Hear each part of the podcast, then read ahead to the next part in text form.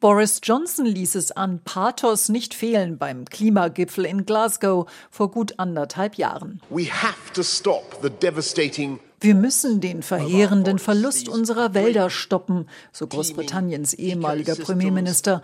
Diese wimmelnden Ökosysteme, diese Kathedralen der Natur, die Lungen unseres Planeten.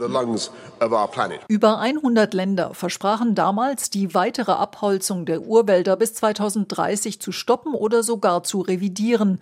Das war Ende 2021. Aber statt weniger wurden 2022 nochmal 10 Prozent mehr Regenwald vernichtet, sagt Michaela Weisse, Chefin von Global Forest Watch. Die Organisation sammelt seit 2014 Daten über die Wälder der Welt. 4,1 Millionen Hektar Urwald sind 2022 verloren gegangen, so Weise bei der Präsentation des Waldberichts. Eine Fläche so groß wie die Schweiz. Ein Verlust von hochgerechnet elf Fußballfeldern pro Minute. An area the size of Switzerland and the rate equivalent to 11 football fields 2,7 Milliarden Tonnen CO2 wurden so freigesetzt, so viel wie Indien jedes Jahr an Emissionen produziert. Die Welt sei dabei, eines ihrer wichtigsten Werkzeuge im Kampf gegen den Klimawandel zu verlieren, warnt die Waldforscherin Weisse. Die Zeit werde knapp.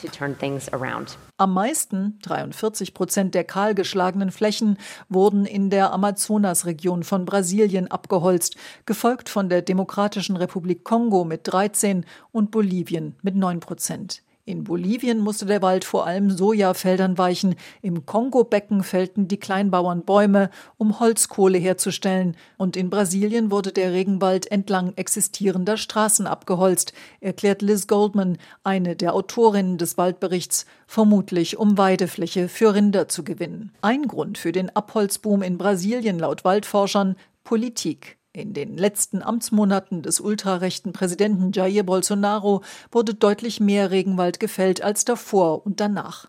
Aber auch wenn sein linker Nachfolger Luis Inácio Lula da Silva versprochen hat, die Abholzung zu stoppen, tatsächlich hat sie sich vor allem verlagert, sagt Tasso Acevedo. Der Brasilianer ist Gründer von Mapiomas, einer Organisation, die Landnutzung dokumentiert. Zwar hat die Europäische Union inzwischen den Import von Produkten verboten, die durch die Abholzung des Regenwaldes entstanden sind, aber stattdessen wird nun vor allem in der Cerrado, der Feuchtsavanne im Südosten Brasiliens, gefällt